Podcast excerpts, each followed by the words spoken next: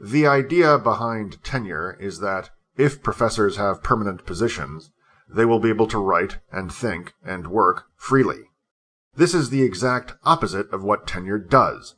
In order to get tenure, one has to toe the line of various entrenched tenured professors.